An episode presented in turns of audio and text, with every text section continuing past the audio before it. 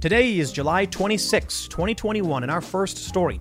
The former physician to the president at the White House has called on Joe Biden to take a cognitive test, saying he's predicting Joe Biden will resign or be forced out of office due to a failing mental state. In our next story, France's Senate has approved prison terms for those who cannot prove their vaccination status if they enjoy public accommodations. And in our last story, big tech is now working with leftist organizations to purge the far right from the internet and financial services.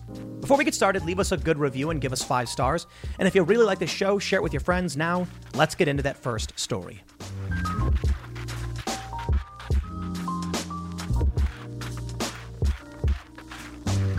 News reports have emerged about fuel shortages in the western U.S. at airports, resulting in flights being canceled or delayed. Now, we book a lot of people for the Timcast IRL podcast, which is Monday through Friday at nights, and we've experienced some weird situations with booking flights that leads me to believe it may not just be the Western United States, but outside of these anecdotes, I don't really have any evidence to suggest it's worse in other places, but it's certainly bad enough that news outlets have noticed. We're seeing shortages across the board napkins, apparently, and certain food items. There's a trucker shortage, and without truckers, you can't transport fuel, so now gas stations are running low, and that may be why many of these airports don't have fuel either. There's also generally a labor shortage. Things aren't going so smoothly with our economy, and people have started to take notice. And of course, people blame the president, the highest level. Now, not just the president, I'm sure people will point to many other issues which may negatively impact what's happening. But Joe Biden's approval rating has dropped. According to Civiqs, his approval rating is now four points below his disapproval. So more people disapprove of Joe Biden than approve of him. The scary thing about it is that it's right along partisan lines. Like nothing is changing the Democrats' view of Joe Biden. And it could probably be because the media shields the man. Right now, we have a decently big story, in my opinion. A former doctor for the White House, for President Obama, says that Biden needs a cognitive exam now. The president has completely lost it. This is a national security issue at this point. In fact, he goes on to say that Biden will have to resign or will be removed by force with the use of the 25th Amendment. In fact, we saw President Harris trending on Twitter. As Jack Posobiec noted, more people think that she will, many people think she will actually actually be president. And for all of the problems of Kamala Harris, let's just be real. I mean, she can be a really awful person for a lot of reasons, but at least she's functioning cognitively. Joe Biden has experienced a massive series of gaffes over the past few months, and it's not just your normal gaffe. There is a quote from the man that even Snopes confirmed, and he muttered it over about 30 seconds to a minute on TV, and it is meaningless, gibberish, garbled nonsense. The man goes on TV and can't speak a sentence, not the first time. He previously confused Libya and Syria. Now that's serious, guys. If if he's speaking in private, and he says the wrong country, it can have serious consequences. Now, perhaps there will be advisors and cabinet members there to save the day, but you know what? I got to agree with Ronny Jackson that Joe Biden is not with it. Most of you know this, and it's only getting worse to the point where he is now saying the man needs to resign or be removed. Now, there's important context here. Ronny Jackson is a Republican, though he was a doctor to Obama. He also points out that the Democrats demanded Donald Trump take a cognitive test. So why not Joe Biden? And that's a great point. Joe Biden immediately should take a cognitive abilities test. I'm worried he wouldn't pass. And, and maybe that's it doesn't matter if you're if, if we're worried or not. Maybe he just needs to do it. We need to get it over with and say, here's what we all expected. The 25th Amendment comes into play. Kamala Harris becomes president. We're not going to be super excited about President Harris but let's be real, guys. As much as you might really, really dislike Biden or Harris, I mean, you recognize Harris is still better because her brain works. I don't think she's a good person. I think she's corrupt. I think she will absolutely manipulate the powers of the office for personal gain. But at least she'll have self preservation in mind. I don't know what else to say in that regard. I don't like either of them. But what do you do? Do you take the guy who's crooked and corrupt with a broken brain or the crooked and corrupt with a working brain? It's actually a hard call. I'm worried about the United States and being able to defend itself and protect our allies.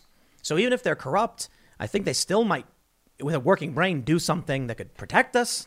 Man, I certainly don't have the answers on this one. But let's see what Ronny Jackson says. Before we get started, head over to timcast.com and become a member to get access to exclusive members only segments of the Timcast IRL podcast, as well as our new upcoming shows and an ad free experience where you can read our amazing news articles and help fund our fierce and independent journalism. We're going to be hiring a lot more people. We've got a couple couple more journalists are going to be joining. Our fact checker, we've only been up for like a week or so, two weeks. We've got a fact checker, a couple of them we're going to be hiring soon. So we're going to double fact check everything. It's going to be fantastic. Go to timcast.com, become a member, but don't forget to like this video, subscribe to this channel here on YouTube, and share this video with your friends if you think this information is important. From timcast.com, ex Obama doctor, Biden needs a cognitive exam now. President has completely lost it. Former White House doctor turned Texas Congressman Ronny Jackson issued a dire warning about the state of Joe Biden's mental health over the weekend saying the commander in chief needs a cognitive exam now to determine his fitness for office. Jackson did not hold back as he took to Twitter, demanding the president has completely lost it. Our cities are exploding with drugs and violence because of Democrat defund the police policies. And the great uniter Joe Biden deflects to talk about sucking blood out of kids? He completely lost it. Needs a cognitive exam now. Posted the physician on social media. I agree. I've said as much, but I'm not a former White House physician. Now having him say it is big. And it's not the first time. We've seen a lot of people call for this, but let me just stress please listen, Democrats. I will accept a Kamala Harris presidency begrudgingly if you can just admit that Joe Biden coming out and saying uh, Republicans believe that, that Democrats suck the blood out of kids is the most insane thing we've heard a president say in a long time. I, I can fully recognize Donald Trump said crazy things, but Donald Trump's speech was bombast, okay? Donald Trump was a boastful braggart.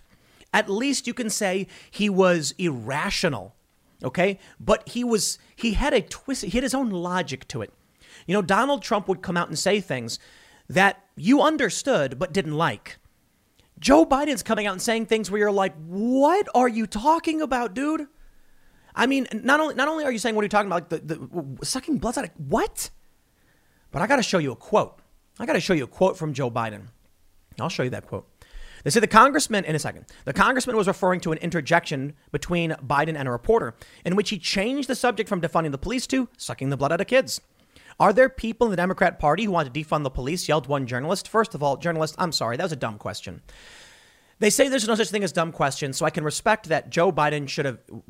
Joe, If Joe Biden had to answer, then that would have been an, a confirmation that the highest ranking member of the party, the president, is acknowledging that some Democrats want to defund police. Are there people in the Republican Party who think we're sucking the blood out of kids? Responded the president. What? We know the Democrats want to defund the police. Some want to abolish the police completely. And a lot of anarchists, libertarians, and ANCAPs want to abolish the police as well. So I think there's growing sentiment in that regard. But regardless, this was an unhinged statement from, from Biden. They say Jackson made similar comments after watching the president's televised town hall on CNN last week. Quote, Where are the people in our academic medicine that were out there calling for Trump to have a cognitive test? Where are these people? There's something seriously going on with this man right now. And you know, I think that he's either gonna he's either gonna resign they're going to convince him to resign from office at some point in the near future for medical issues, or they're going to have to use the 25th Amendment to get rid of this man right now. There's some serious stuff going on right now. This is a national security issue at this point. Last month, Jackson and a dozen Republican members of the House released a letter calling on Biden to take a mental health exam, as President Trump did after taking office. The American people deserve full transparency on the mental capabilities of their highest elected leader, the Republicans wrote. And I agree with that. Ronny Jackson didn't just say he should take a test, he predicted Biden will resign. And that's what that quote is saying. Now, there may be many of you who don't believe me. There's going to be a lot of Democrats who say things like, this is untrue. It's absolutely untrue.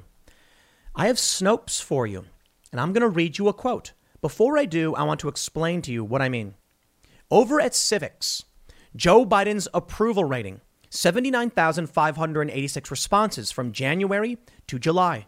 And we can see that when Joe Biden started, his approval rating was 48% to 43% disapproval. Well, over time, it balanced out with going back and forth between 47 and 47 on both sides, a little bit disapproval, a little bit approval, etc. But now here we are. 48% disapprove of Joe Biden's job as president, 44% approve. I want to tell you what's so shocking about this poll. I, I, I get it. We're seeing people who say, I like Biden, I don't like Biden. I'm like, sure, whatever. Let's go by party. Obviously, Republicans don't like Joe Biden. 93% disapprove. When he took when he first took office, it was 89%. There was 5% who neither approve or disapprove. That number has been dropping. And now, the undecided disapprove. And there's 1% more Republicans. There was 5% approval in January, 4% approval.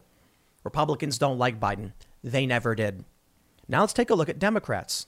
Even after everything we've seen, for the most part, approval for Biden is m- massive among Democrat voters. Interestingly, though, when he started, 80, 89% approve, and now 87. So it has gone down two points. Okay, you know, approval uh, among Republicans goes down. I'm not surprised. Approval among Democrats goes down any amount, and I'm actually surprised. But what is it? Well, those two points move into the disapprove category.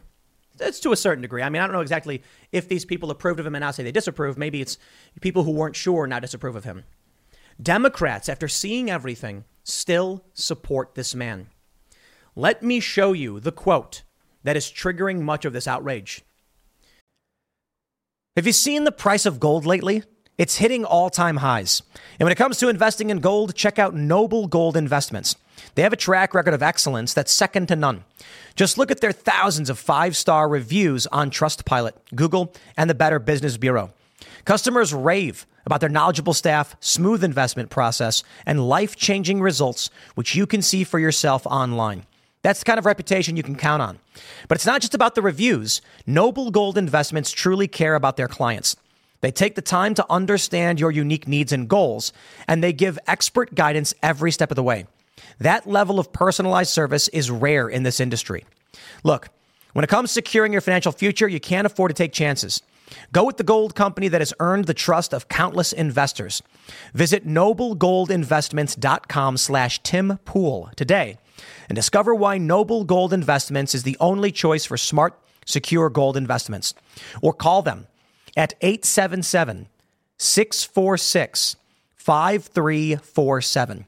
Again, that's 877 646 5347. From Snopes. Is this meandering quote from Biden real? A quote starting, quote, uh, quote, and the question is whether or not we should be in a position went viral in July 2021. You know, I saw this story on Snopes and I was like, they're really going to try and defend this, aren't they? One thing you need to understand about the media does they do not report the literal statements from the president, they translate it for him to put it mildly, Joe Biden might come out and say something like, you know, we need, we got, uh, there's uh, foreign policy, we got, uh, you know, we got, we got, Iraq is bad, you know. Uh, uh, I, am sorry, I lost my train of thought. And what will the mainstream media report? Biden criticized our, I'll say, quote, Biden criticizes response, U.S. administration, you know, previous, previous administrations in Iraq. Even though his whole statement was like, I have no idea what you said. Here we go. Correct attribu- attribution. Claim. During a CNN town hall, Biden said, quote, and the question is whether or not we should be in a position where you are. Why can't the experts say we know this virus is, in fact, is going to be, or excuse me, we know why all the drugs approved are not temporarily approved, but permanently approved. That's underway too. I expect that to occur quickly. What? Correct attribution, saith Snopes. What did he just say? Look at this image. And the question is whether or not we should be in a position where or why can't the experts say, we know this virus is in fact, it's going to be, or excuse, we know why, excuse me, we know why all the drugs approved are not temporarily approved, but permanently approved. That's underway too. I have no idea what that quote means. The president went on stage in front of the whole world and said something. I absolutely have no idea what he said. Listen, uh, uh, uh the drugs. Uh, we we oh, wait. What? We we need to know. We know why all the drugs approved are are permanently approved, not temporarily. I don't know what that means. Is he trying to? I, I couldn't even translate this for you. See, here's what happens. As I mentioned, the media will translate for Biden when he fumbles around with nonsense statements. And it's amazing because even conservatives do it too. Biden will say, we got to get a hold, you know, it's, uh, we got, we got inflation, you know, it's, it's, it, it's, it's bad.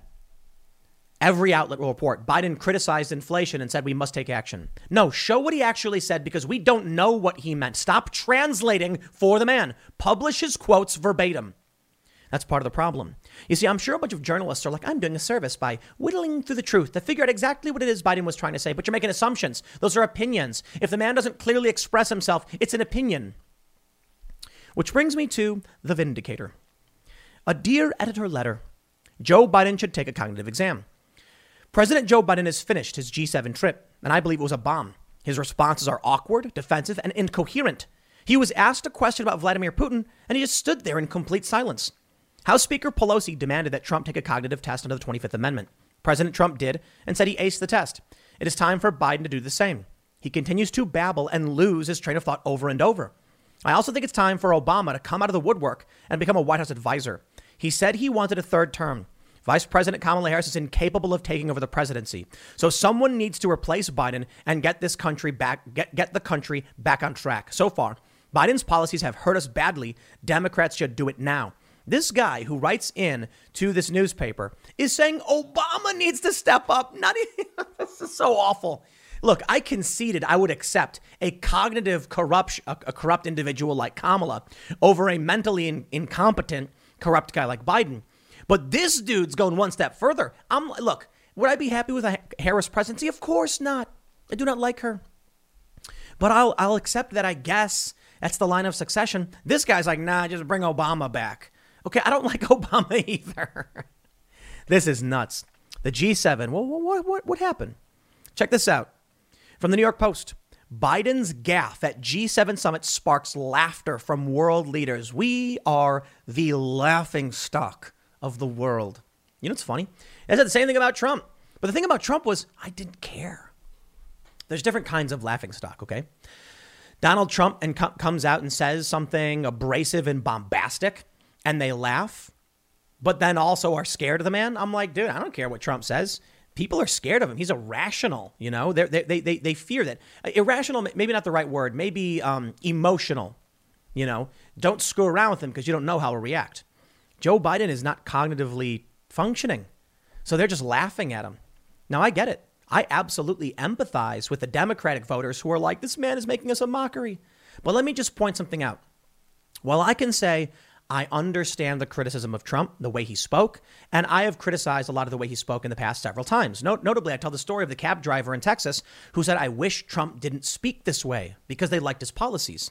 I can point those things out that if Trump spoke better, he probably would have done way better. Who knows what would have happened? But Ron DeSantis, I think, he's got the Trump policies to a certain degree, doesn't talk like Trump. So these Democrats who say Donald Trump is the laughing stock, stock, he's making us look bad, the country's falling apart, vote for a guy whose brain doesn't work. How does that solve any of the problems you claim to have been fighting? President Biden embarrassed himself at the G7 summit when he tried to correct British Prime Minister Boris Johnson for not introducing the president of South Africa, even though Johnson already did do already did so by name. Wonderful. It's it's it's great. The blooper, one of several Biden made amid the series of meetings with world leaders, prompted laughter at his expense at the start of a roundtable discussion in Cornwall, England. The awkward incident took place on Saturday. Okay, okay, okay. He didn't realize that Boris Johnson, who introduced the president of South Africa, had introduced the president of South Africa. But it's not just that. Here we go. This one's this one's important. You, okay, it's a meeting. Who cares? No, this one's important. Biden confuses Libya and Syria three times during a market G7 summit. And what if he was negotiating terms and said Libya over and over again, and they get the documents out and it says trade sanctions Libya, and then he was like, "Oh, I, I meant Syria." Well, sir, the treaties are signed and stamped and approved. The other countries didn't know what you were talking about. We can't have this guy's not here, man. Here we go.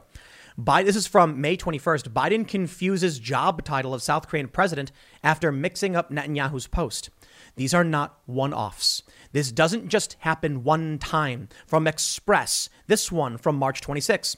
Joe Biden health fears. U.S. president loses train of thought and misstates key facts.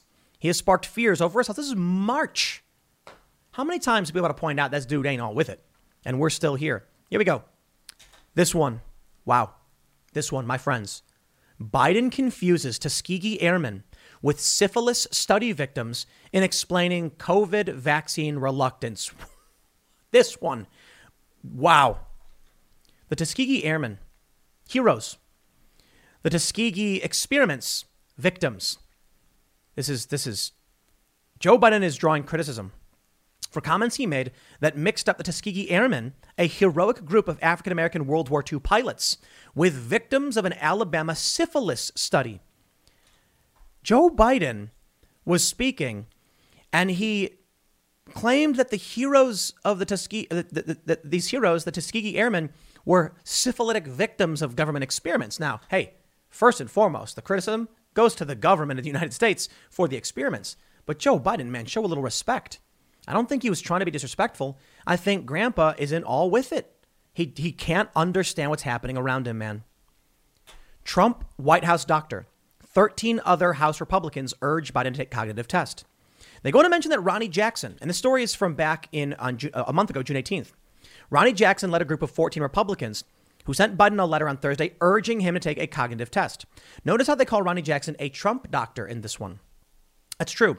But the reality is that Ronny Jackson was a medical advisor, not the doctor. So here's what they say Trump White House doctor. Well, hold on there. Let's pull up this here Wikipedia. They say under Donald Trump, he was the first medical advisor. Well, to be fair, he was uh, phys- phys- physician to the president until 2018 before becoming the chief medical advisor. So I'll, I'll, I'll walk that point back. He was the physician to Donald Trump. From July, from, from 2013 until 2018, Ronny Jackson was the physician to the president. He was the physician to Obama for what? A little over th- a little uh, three years ish, a little bit more than three years. He was more a doctor to Obama than he was to Trump. But uh, you know what? I'll say this. I'll say this. First and foremost, pointing out other Republicans have called for a cognitive test. Notice the framing. I said he, uh, he I'll, I'll call him a White House doctor.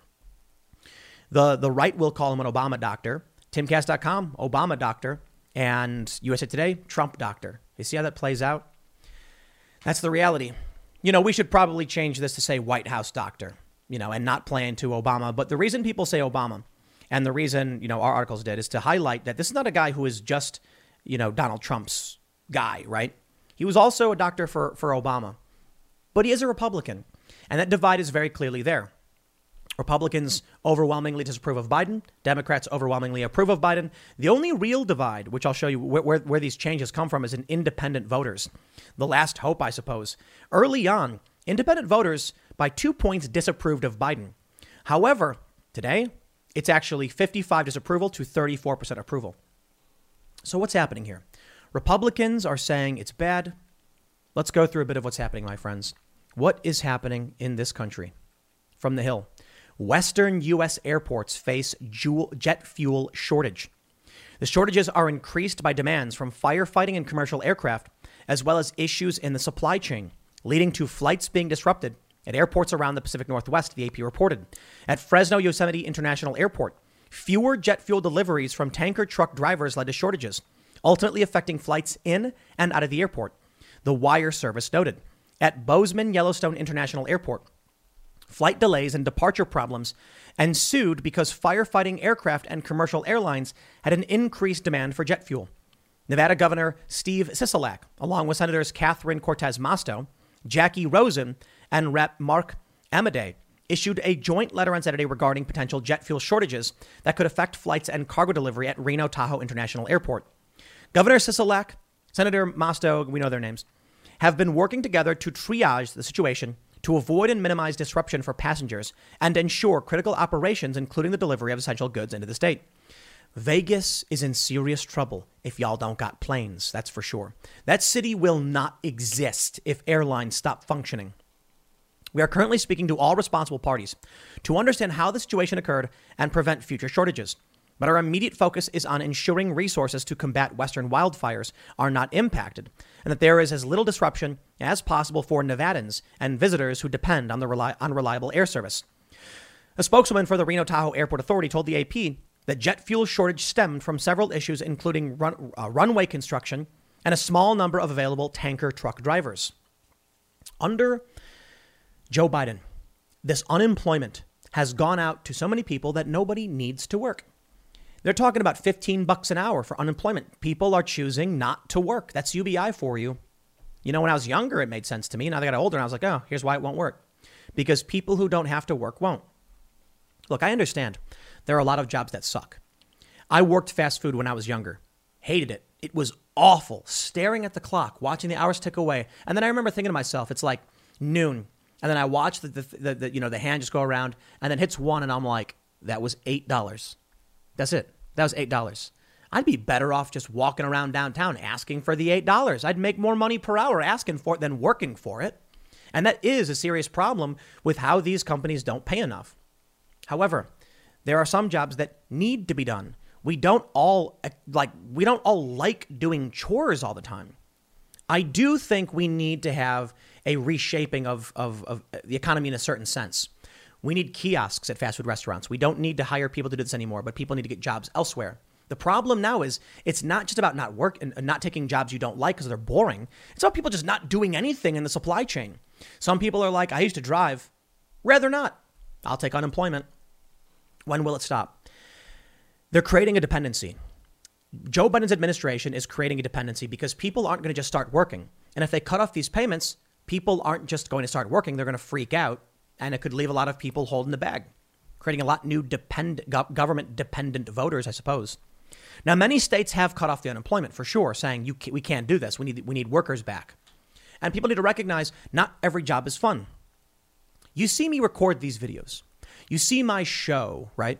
The Timcast IRL podcast. Sure, I like talking. I do a job I enjoy. But what people don't realize is there's so much administrative garbage I have to deal with. There, I see people commenting sometimes. They're like, "Oh, like there's news news that breaks about Tim. Now I understand why he looks tired." Because it's not like this job is just all fun and games. You might see when we do the vlog, everything seems silly and fun, but you don't see all of the hard work we have to put into that. And a lot of the times I'm like, I have to work all the time, nonstop. That's reality. That's life. You have to work. Did you know Fast Growing Trees is the biggest online nursery in the US with more than 10,000 different kinds of plants and over 2 million happy customers in the US? They have everything you could possibly want, like fruit trees, palm trees, evergreens, houseplants, and so much more. Whatever you're interested in, they have it for you. Find the perfect fit for your climate and space. Fast Growing Trees makes it easy to order online, and your plants are shipped directly to your door in one to two days. And along with their 30 day Alive and Thrive guarantee, they offer free plant consultation forever. This spring, they have the best deals online, up to half off on select plants and other deals. And listeners to our show get an additional 15% off their first purchase when using the code POOL at checkout. That's an additional 15% off at fastgrowingtrees.com using the code POOL at checkout fastgrowingtrees.com, code POOL. Offer is valid for a limited time. Terms and conditions may apply.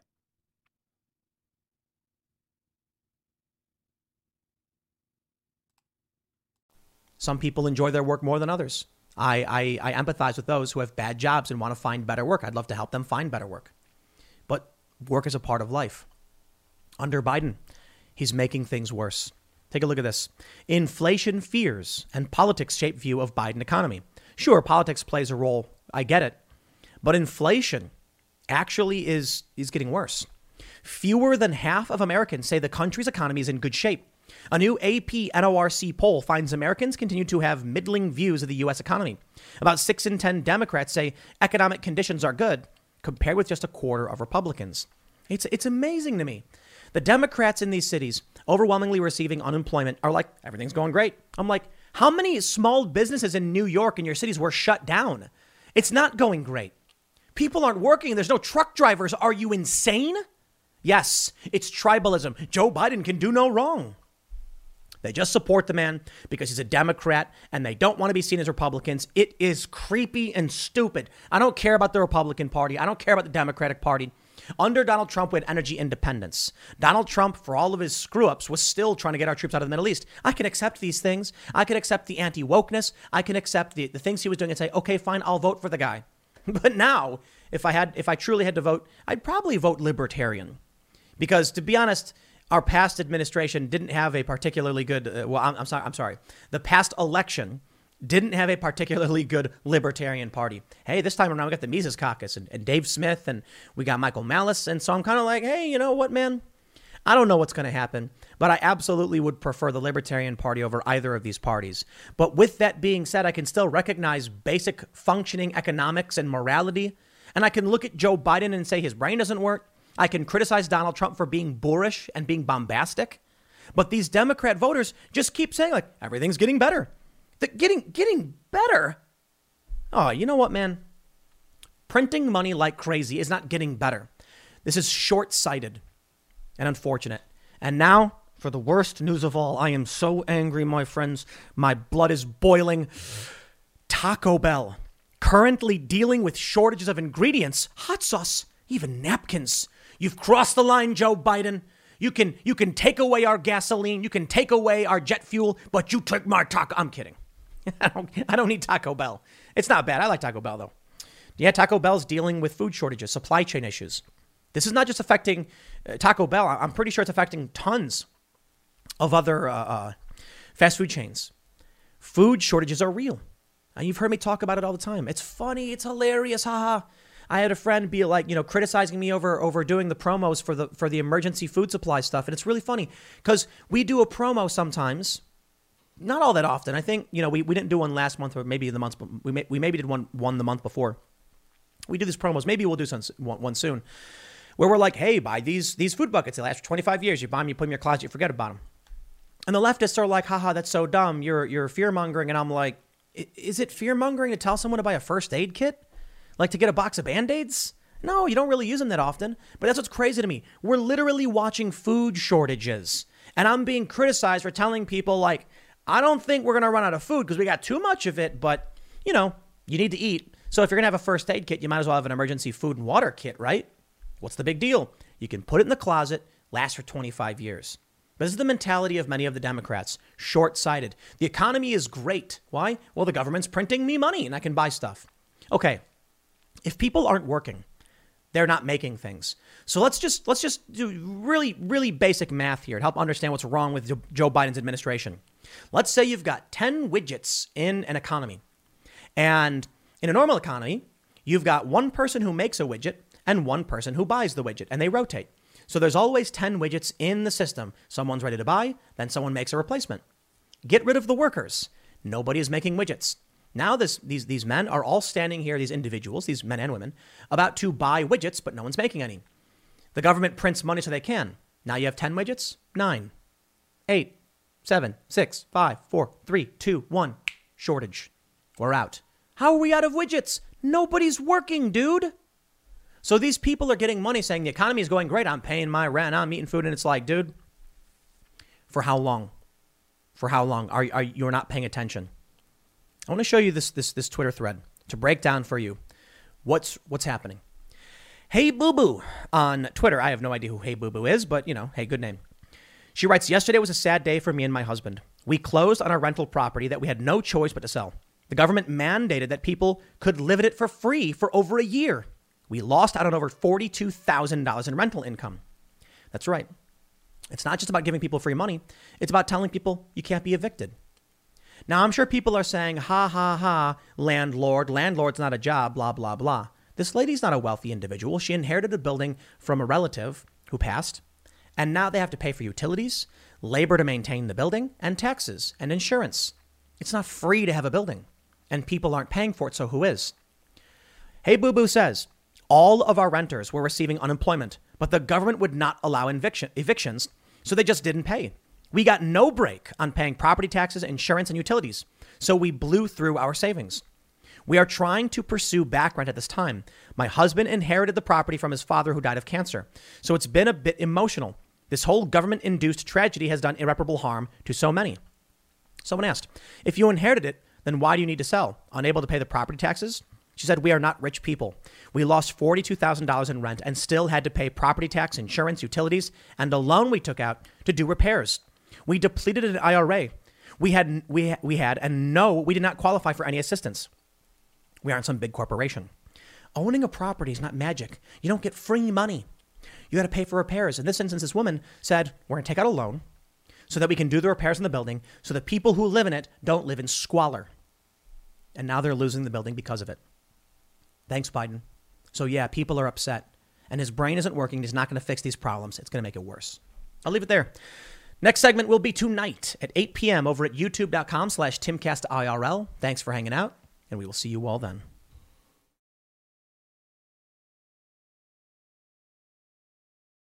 This past weekend, we saw protests in Australia, we saw protests in London, and the past week we saw protests in France as thousands of people, and in France, even over 100,000 people, say no to mandatory vaccination and vaccine passports. Here in the United States, talk of lockdowns has begun to reemerge. There's news reports about fuel shortages at airports in the West, trucker shortages, gas hitting $6. Boy, things seem to be not going so well, I suppose. Well, I'll just put it this way before we get started.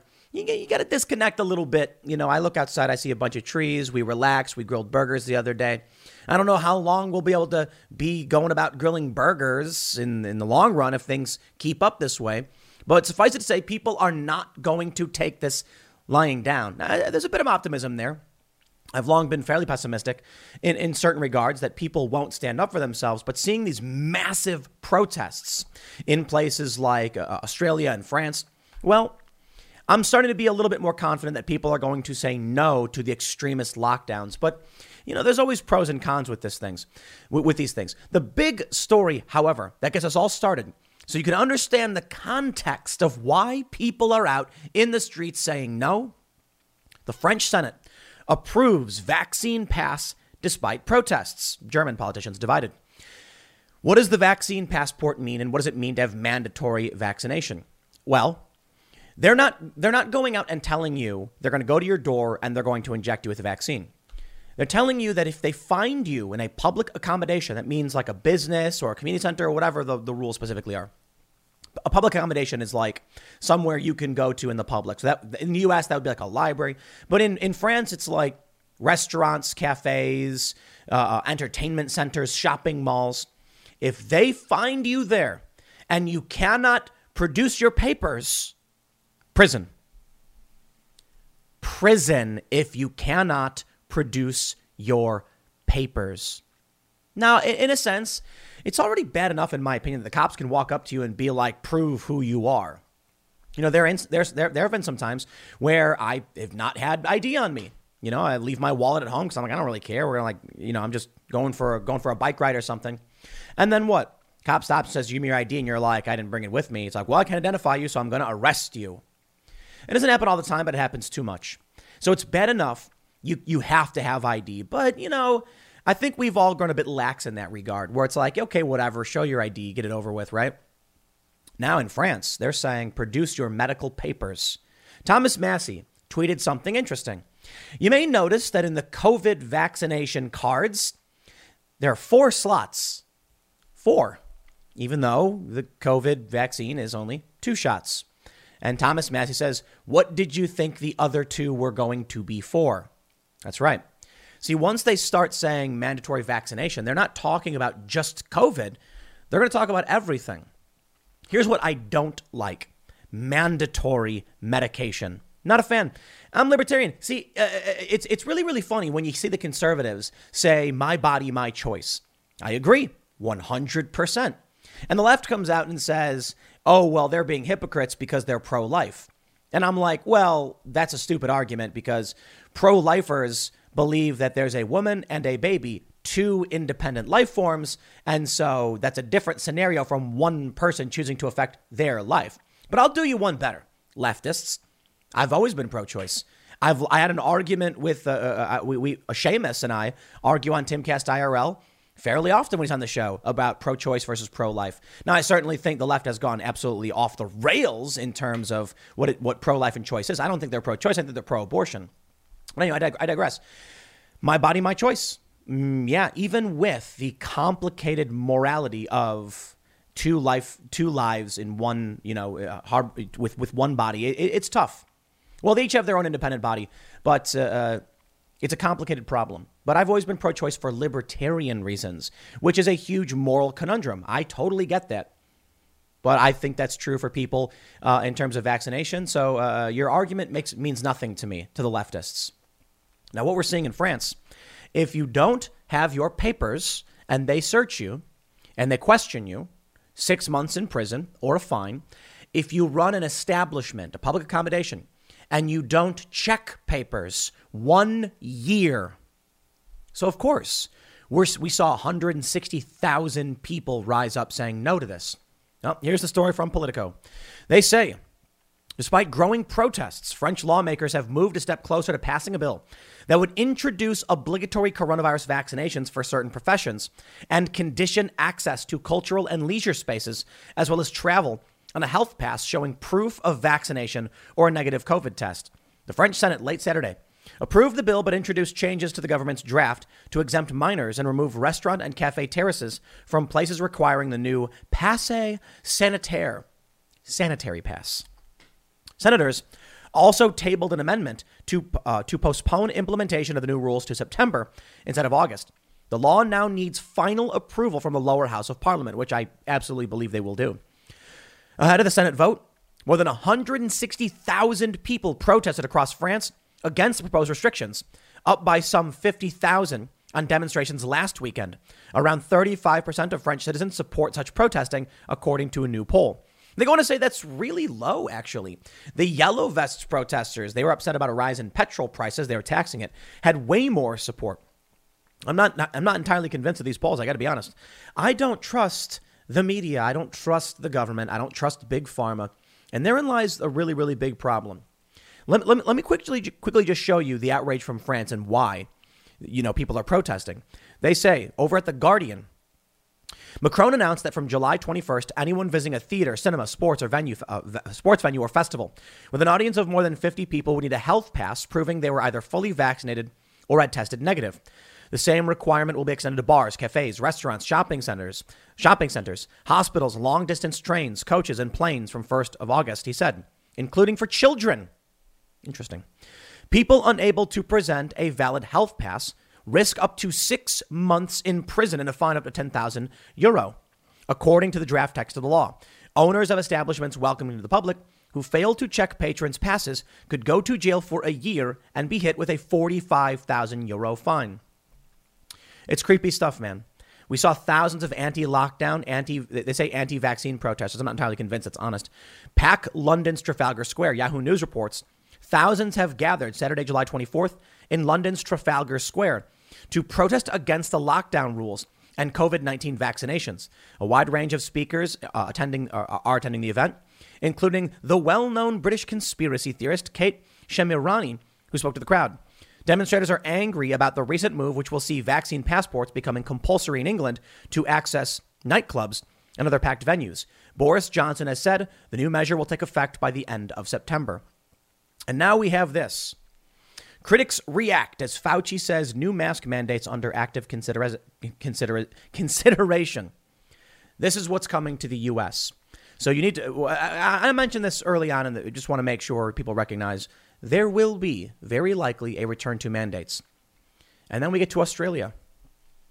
There were thousands of people protesting in Australia. Let me let me just say something real quick. Um, many of you may may know that uh, my position has long been we need universal health care. What do I mean by that? Hold on. I think we need base level care and then we need private supplemental. That's what most countries do actually. And so the idea would be if you like break your arm or you know, you get the flu, then you can go to the hospital and not worry about being bankrupted. Now I know there's a lot of people who are advocates of the uh, uh, proponents of of the of, of, the free markets, and I'm absolutely willing to uh, entertain those conversations. But there are a lot of people who can't even afford free market solutions. And so the argument, I guess, from, from people on the right is that prices would go down in a truly free market system. I agree with that to a certain degree, to a certain degree. But ultimately, when I have all these debates and conversations, I end up with a I think we need basic level coverage. Look, not everybody can afford a, a fire department, even if it costs money. Some people have no money. So we don't want fires to spread. Here's what I think I think right now we got major, massive pharmaceutical companies Big Pharma, the left has always uh, been complaining about them because they stand in the way of their truly utopian dream of absolute universal health care with no private supplemental insurance. They would ban that. That's kind of crazy. But maybe that's their big ask. That's what that's what Bernie Sanders had, had, had been saying. That you know you get you get rid of you ban private insurance and you only do government. I'm like that's insane.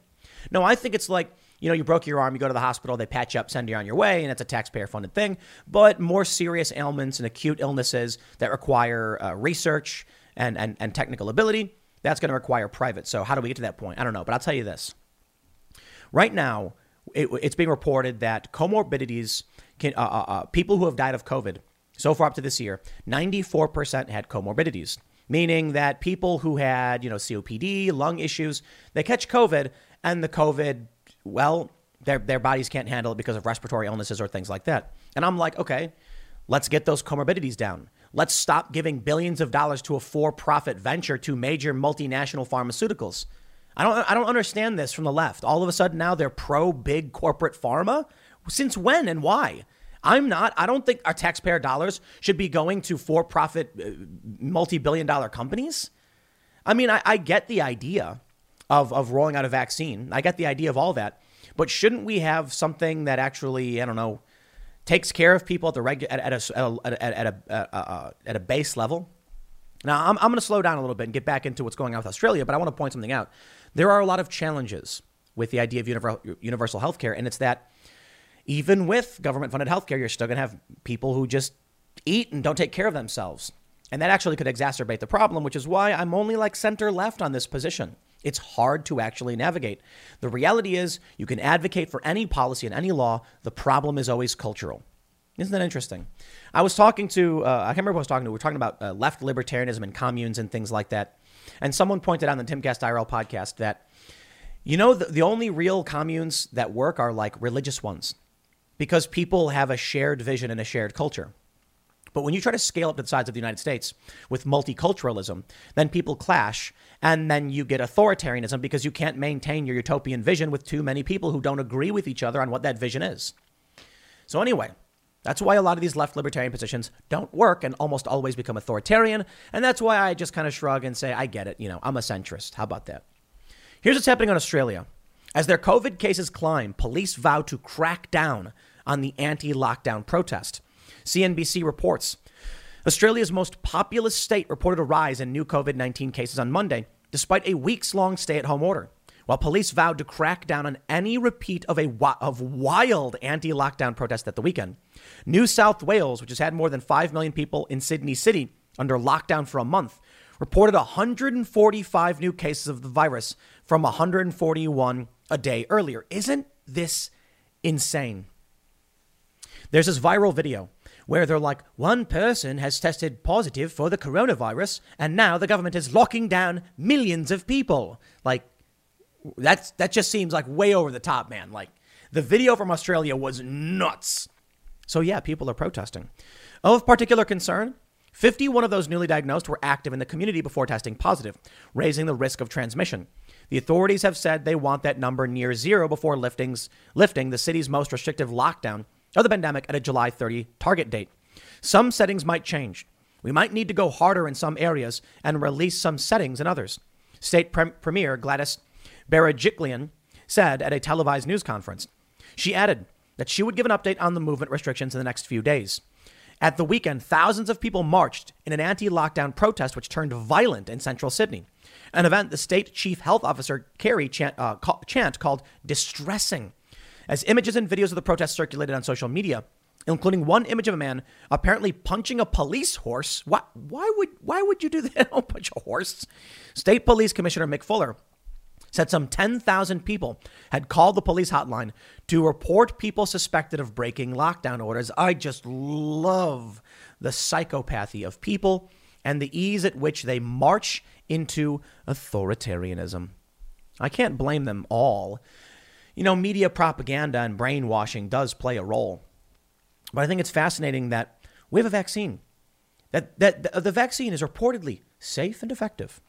In fact, I have numerous segments where I'm pointing out that cases are dropping amid the, the, the, the, the distribution of the vaccine.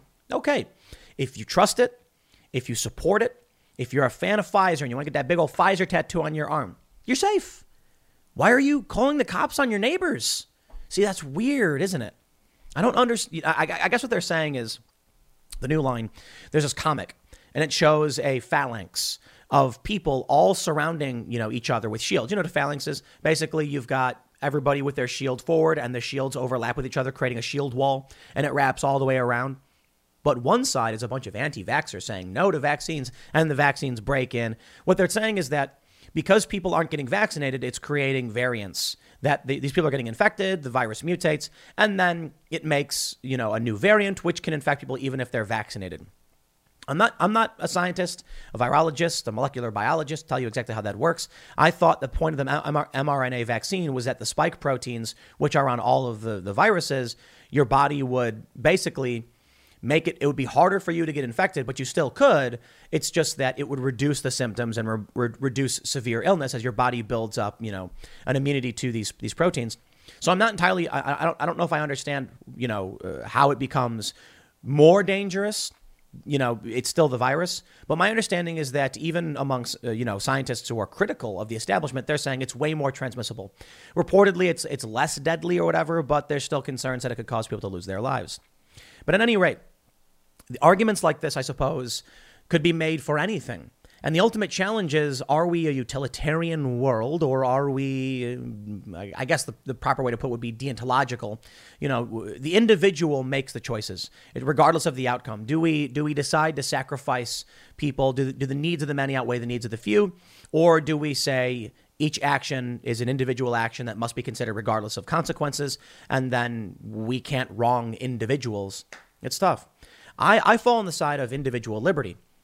But I do recognize there are problems. Before we'll get, we'll get philosophical a little bit, but let me show you this. From the New York Times, a largely maskless, sometimes violent protest against Sydney's lockdown raises fears of super spreading. Why didn't the New York Times write that about Antifa and Black Lives Matter? Why didn't the New York Times write, write a largely maskless, sometimes violent protest against police brutality raises fears of super spreading. Sorry, uh, New York Times. No, um, according to the to University of Colorado, these protests actually reduce the spread. That's what the uh, University of Colorado said about Black Lives Matter. That people being out protesting causes more people to stay home. Well, moving on then, I suppose, right? That's the that's the, that's the, the narrative they want to go with. Now imagine that there are so many people who just can't see through this stuff, and it's and it's a struggle. I'm not going to pretend, pretend all the, I'm not going to pretend to have all the answers. I certainly don't. The challenge is, as I pointed out in, uh, I put this out on Twitter. For every story you hear about somebody who didn't get the vaccine and regretted it, I hear stories about people who got the vaccine and had an adverse reaction. Adverse reactions exist. People who don't get the vaccine get sick. These things are all normal. The challenge is there's no way to properly convey scale to people when news stories focus on the individual. So I don't know what to tell you. That's why I always say, talk to your doctor. You know, talk to your doctor about what's right for you. And I actually had a friend say, the only reason you say that is because you don't want to get banned. And I'm like, I've, I've jokingly pointed that out. It's like half true. But I genuinely think you should. If you go to your doctor and you give them your health info and they say, like, here's what I think, then follow their instructions. I don't, I'm not going to say it for the 50 billionth time, but that's the point. It's like, I don't take advice from me. But let's talk about the, the, the, the philosophy of what's going on, I suppose. We got a lot of people on this planet. And uh, a lot of people don't believe in overpopulation. A lot of people think it's a myth, a lot of people think it's real. I, I, I don't know. I don't know. I mean, I've read a little bit of everything. I'm here in the middle of nowhere. Things seem to be okay. But I've talked to people who are very critical of, of big pharma and the establishment who have said that we are facing very strange circumstances with bug insect die offs and ocean, ocean acidification and dead zones. And regardless of what you think about climate change, there's ecosystem destabilization to pay attention to. There's one phenomenon he mentioned. This is Dr. Chris Martenson, by the way. If you, if you know him, you know that he's not supportive of the establishment.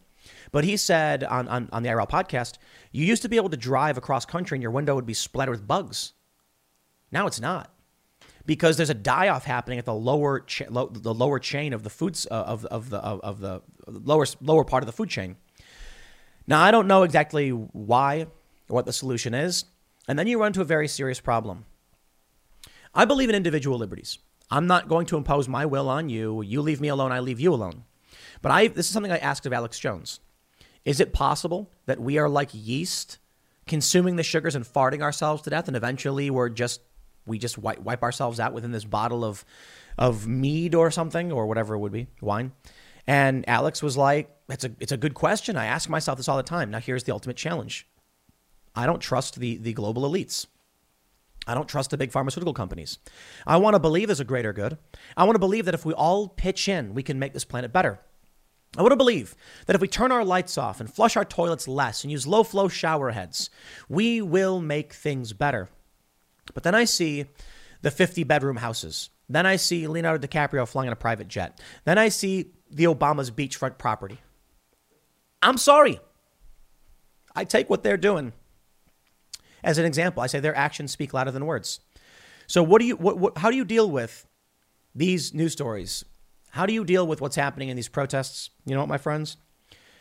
Gavin Newsom not wearing a mask, Nancy Pelosi not wearing a mask, Gretchen Whitmer getting her hair did, Lori Lightfoot getting her hair done. These people didn't care about the lockdowns or the restrictions. Why should anyone else be subject to the whims of the authoritarians? If they're trying to tell us there's a greater good, maybe there is. Well, they're certainly not leading us. The leader needs to stand in front and say, I will take the first step, follow in my footsteps. But we see our leaders, our Democrats, doing the exact opposite. I looked at these cities, I looked at these protests, and I'm like, no wonder people don't, don't trust it. If there really was a great calamity and catastrophe, wouldn't the people claiming it be doing better themselves? No. Because here's what I think I think there are challenges with climate, I think there are uh, ecological disasters heading our way.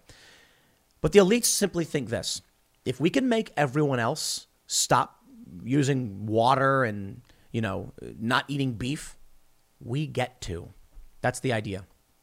Oligarchy, an extreme wealth disparity. I'm not a fan of this. No, I don't think you get to put yourself above people like that, but they're the elitists and uh, the, the neo feudalists, and it's what they want. They want an elite class of the, of the better men who can eat whatever they want, fly wherever they want, use whatever they want, and they want all the poor people to just, you know, take what you get. It's funny because it's kind of like that movie Elysium, even though the movie Elysium was ridiculous. You know, it's good sci-fi elements, but boy, did they really ham up this like utopian narrative that made no sense. But it, it, it does seem that way in a sense. You know, in that movie, they had these machines that could heal you of all ailments, but they just didn't want to give it to the poor people just because. Well, here's what I think the elites want to fly in private jets, they want their infinity pools, they want their penthouse suites. They want to consume at mass levels and be gluttonous. But that means you can't. If they if if if people keep acting this way, bad things happen to the planet. So they take away your rights, they keep theirs. I'm sorry, man. I'm not playing that game with y'all. If you want us all to to tighten our belts, I'm down, but that means you tighten your belt too. Regardless, no one's going to trust these people if this is how they act. We'll see how things play out. Uh, I'm, I'm, I, I believe we will see lockdowns happen in the U.S. I mean, we, we got an election coming up. Come on. Midterms are next year. Yeah. However, let me point out one thing Trump ain't president no more. Right now, the Democrats are in control. A lockdown could be bad news for Democrats by pushing people to vote Republican who would vow to lift those restrictions. We'll see. Because the alternative is with the restrictions, then you get expanded voter access, universal mail in ballots, 24 hour stuff. So that could greatly help Democrats in cities. I'll leave it there. Next segment's coming up at 1 p.m. on this channel. Thanks for hanging out, and I will see you all then. It's always the big ask. When it comes to anything, public policy, sales deals, there's something called a big ask where you ask or demand more than you actually want. That way, when you walk it down, it sounds reasonable. So let's say I wanted $100 from you. If I ask you for $100, you're going to be like, no way. And then we negotiate down. So instead, I say $200 and you go, whoa, that's, that's way too much. I say, okay, fine. How about 150? No, no, no, we'll do 100. 100. Okay, you got me. Which brings me to these stories. Facebook and tech giants to target attacker manifestos, far right militias in database. Well, they also mention that they're targeting the Proud Boys, basically going after recruitment materials. Whatever that means.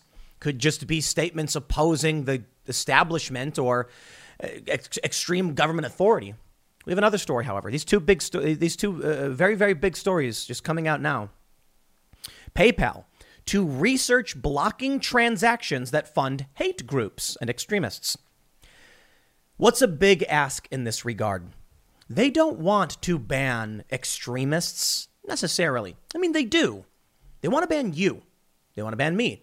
So they go for the big ask. They say, we're going to go after these groups. It's kind of a big ask because people say, oh, extremists, they're bad. Then they need only wait for the Anti Defamation League, who is partnering with PayPal or the SPLC, to start labeling people extremists.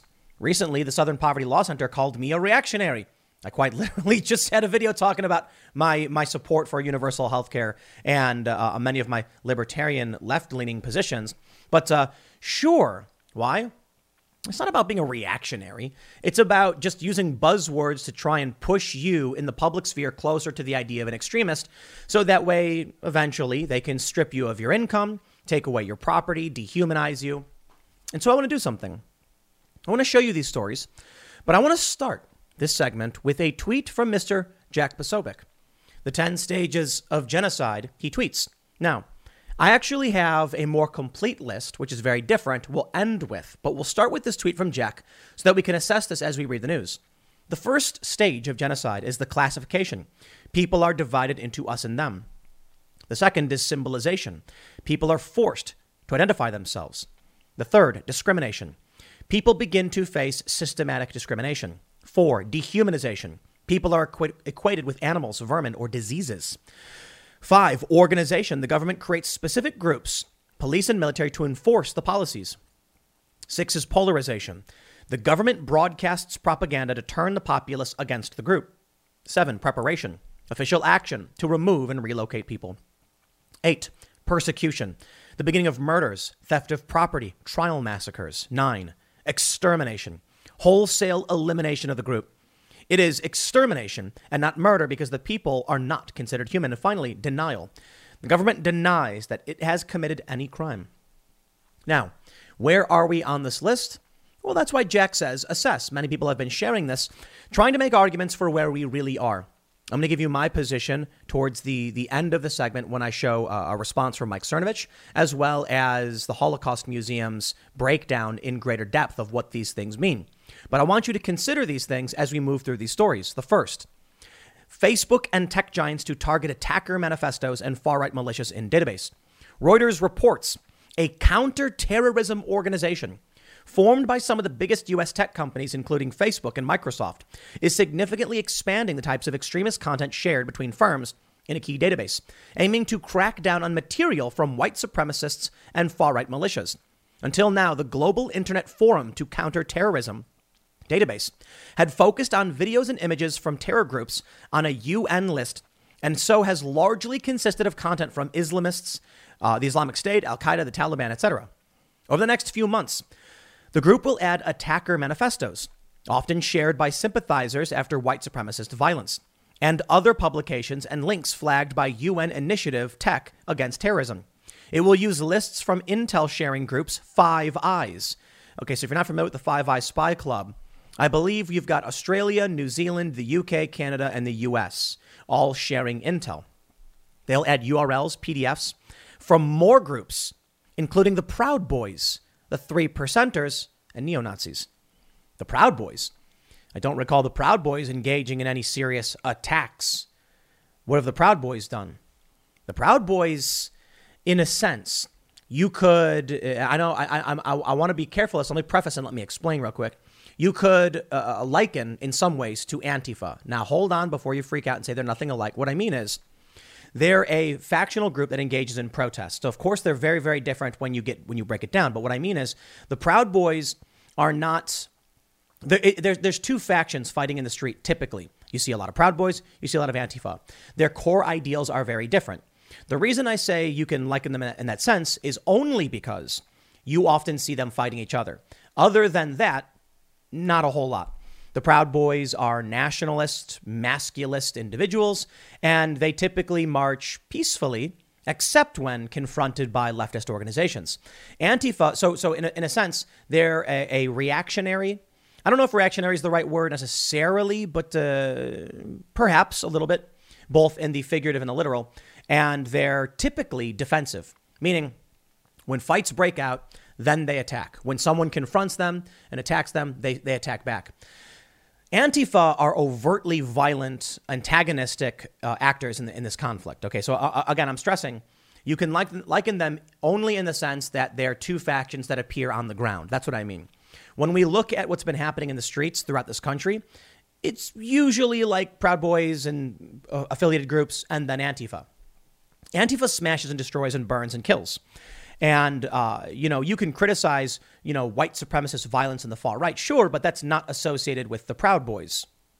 Overwhelmingly, like, the, the, the, the Proud Boys have had some uh, uh, individuals associated with, say, there was one guy who got kicked out who was went on to be an organizer of Charlottesville. So, so I'm not going to say 100%. Now, we got to be fair. The Proud Boys should be criticized for a lot of reasons.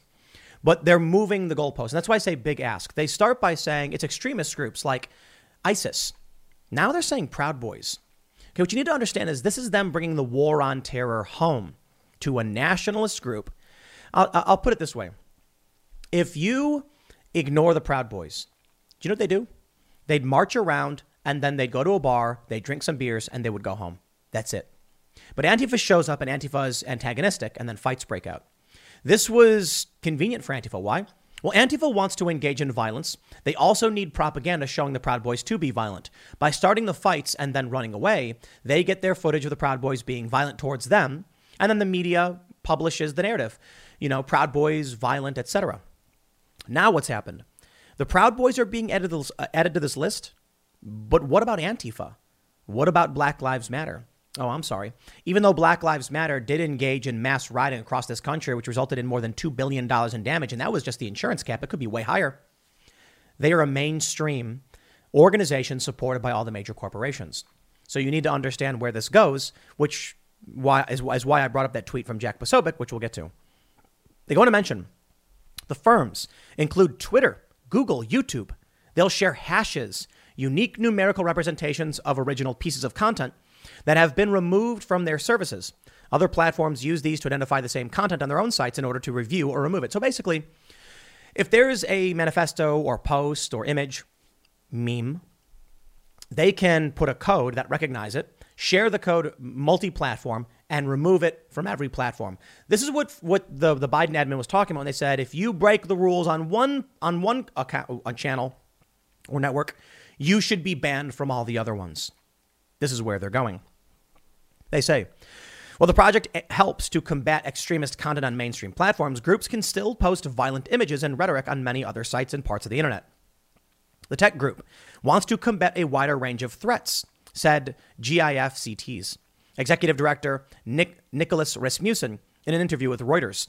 Anyone looking at the terror or extremist landscape has to appreciate that there are other parts that are demanding attention right now, Rasmussen said, citing the threats of far right or racially motivated violent extre- extremism. Now let's let's slow down for a second.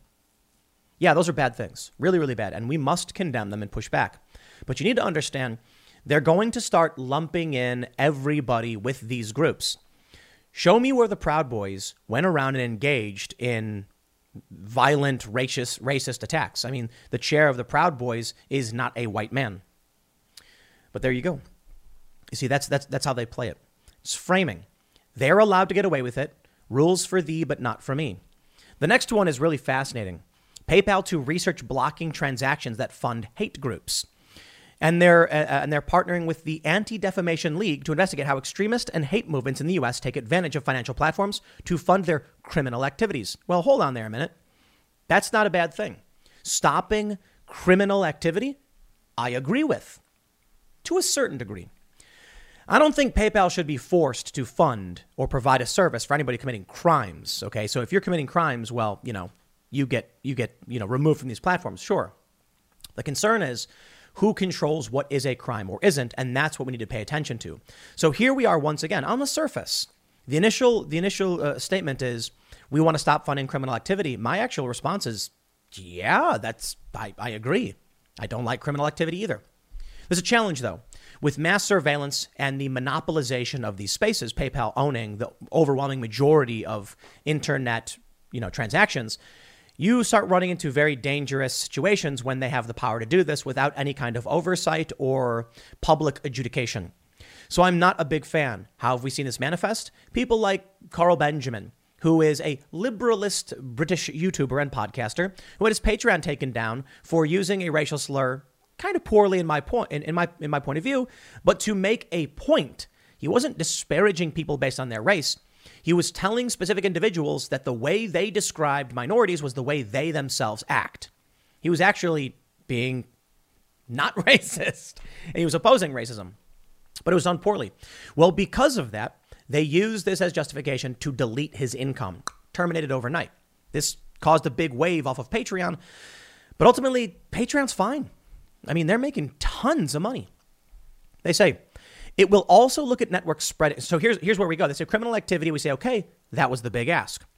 The initiative will be led through the ADL Center on Extremism and will focus on uncovering and disrupting the financial flows supporting white supremacist and anti government organizations. Hey, punk rock, you're out the window. It will also look at networks spreading and profiting from anti Semitism. I think that's bad. Anti Semitism is a really awful thing. Islamophobia, also not a fan. Racism, anti immigrant, anti black, anti Hispanic, anti Asian, bigotry.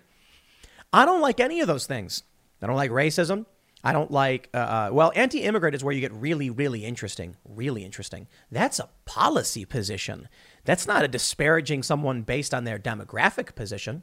Now, YouTube says you can't disparage people based on their immigration status. Yeah, yeah, yeah. What, what that means is like, if there's someone who immigrates here, you can't call them a slur for having immigrated here. And there are some, I'm not going to say them.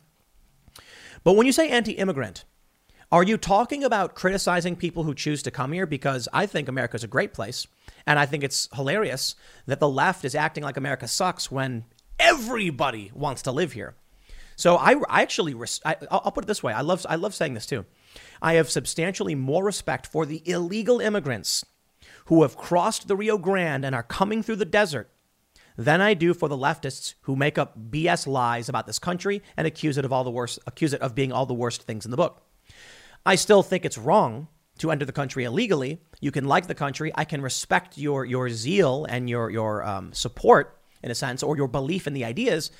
I'm not going to support the criminal activity because it hurts everybody. We need people to come through uh, properly and by the law so that we can make sure everybody flourishes, so that we can make sure we're proper, properly engaging in household management, also known in Greek as oikonomia, which also is the root word of economy. You see how that works? Household management, oikonomia. I think that's pronouncing it right. But anyway, you get the point. So I'm actually I'm actually a huge fan of immigration. You know why? Um, I, as I've said before, I think we should allow every single person in the world to immigrate to the United States legally through the process. I've had a lot of people say, Tim, you're wrong. That's bad. No, no, no, no. Hold on, hold on. I'm not saying you just open the doors and everyone. I'm saying everyone should have the opportunity to apply. And then, based on what makes sense for proper household management, we allow people visas. That's it. That means that if our economy is in trouble, we slow down on the visas. And if our economy is flourishing and there's a massive demand for jobs, but there's a nobody's working, then we can find more people to fill these jobs. And you know, it's, it's all about proper management. There may be circumstances where we say, okay, we can't support any more people. And there can be circumstances where we say, come on in, doors open. Proper management means people from other countries, I'm talking about proper legal, who are driven will come here and we'll reap the rewards of, of, of their hard work and dedication. I think that's fantastic. You look at Nigerian immigrants, for instance, they, they end up tremendously successful. These people say, I'm going to come to America and I'm going to make it work, and they do. It's absolutely amazing. The bigger question, though, is whether or not this will be used to get rid of anything perceived as being racist. Because, of course, the left is also changing those definitions. Which brings me now to that tweet from Jack Posobiec. You see how they're identifying ideologies they don't like? The 10 stages of genocide. Well, let me bring up what Mike Cernovich said about this. He says, We are here, and he's showing us just before seven on the 10 steps of stages of genocide. Whoa, whoa, whoa. Mike Cernovich says, You, we are here. Seven, preparation. Preparation is, is, is defined as official action to remove and relocate people. Well, how can that be? You think we're really at the point where they're going to start taking people and relocating them? Well, Cernovich points out a few things. One, he says six is polarization. The government broadcasts propaganda to turn the populace against the group. And that's Pelosi's hearings bans on alternative voices. It's exactly what we're seeing with PayPal and Facebook and the ADL. He mentions you have the formation of police. The government creates specific groups to police and uh, to enforce the policies. That's right. The Capitol Police are expanding nationwide. You also have the, the, the uh, dehumanization from four maggots. That's right. The left refers to Trump supporters or anyone outside the establishment as maggots. M A G A T S, like MAGA TS, associating MAGA with being a fly larva of some sort. That's four, five, and six. Yikes. Sounds to me like we may be just before seven.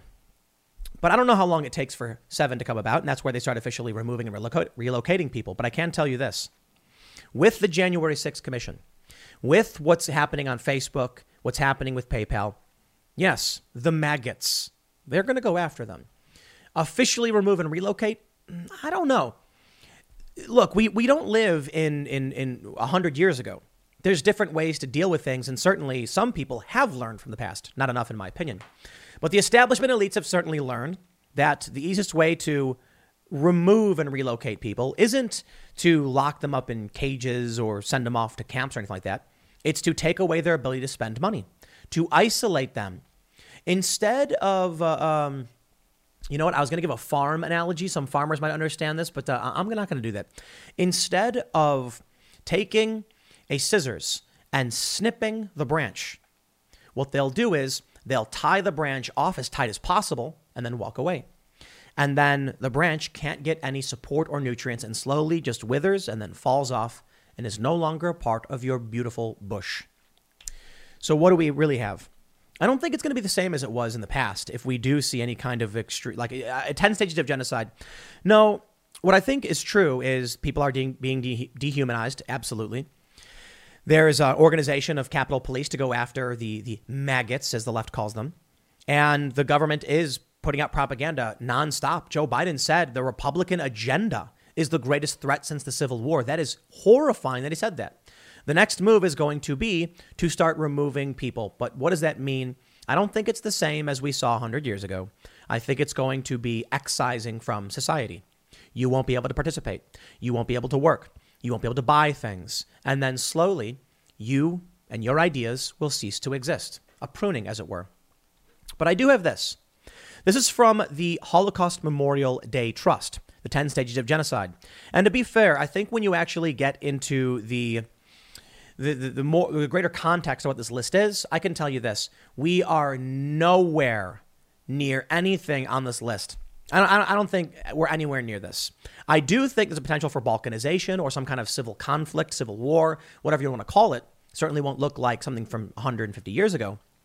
But to say that we're near in any way genocide, I think is wrong. Okay, so with respect to those who have presented their, their criticisms or their personal opinions, according to the Holocaust Memorial Day Trust, classification stage one is the differences between people are not respected. There's a division of us and them, which can be carried out using stereotypes or excluding people who are perceived to be different. That is true and happening. Maggots, MAGA, all that stuff. Two, symbolization. This is a visual manifestation of hatred. Jews in Nazi Europe were forced to wear yellow stars to show that they were different. No one's being forced to wear MAGA hats. However, there is a push from the left about vaccinations. Still, even if we were uh, talking about vaccinations, we're not at two. We're close to two.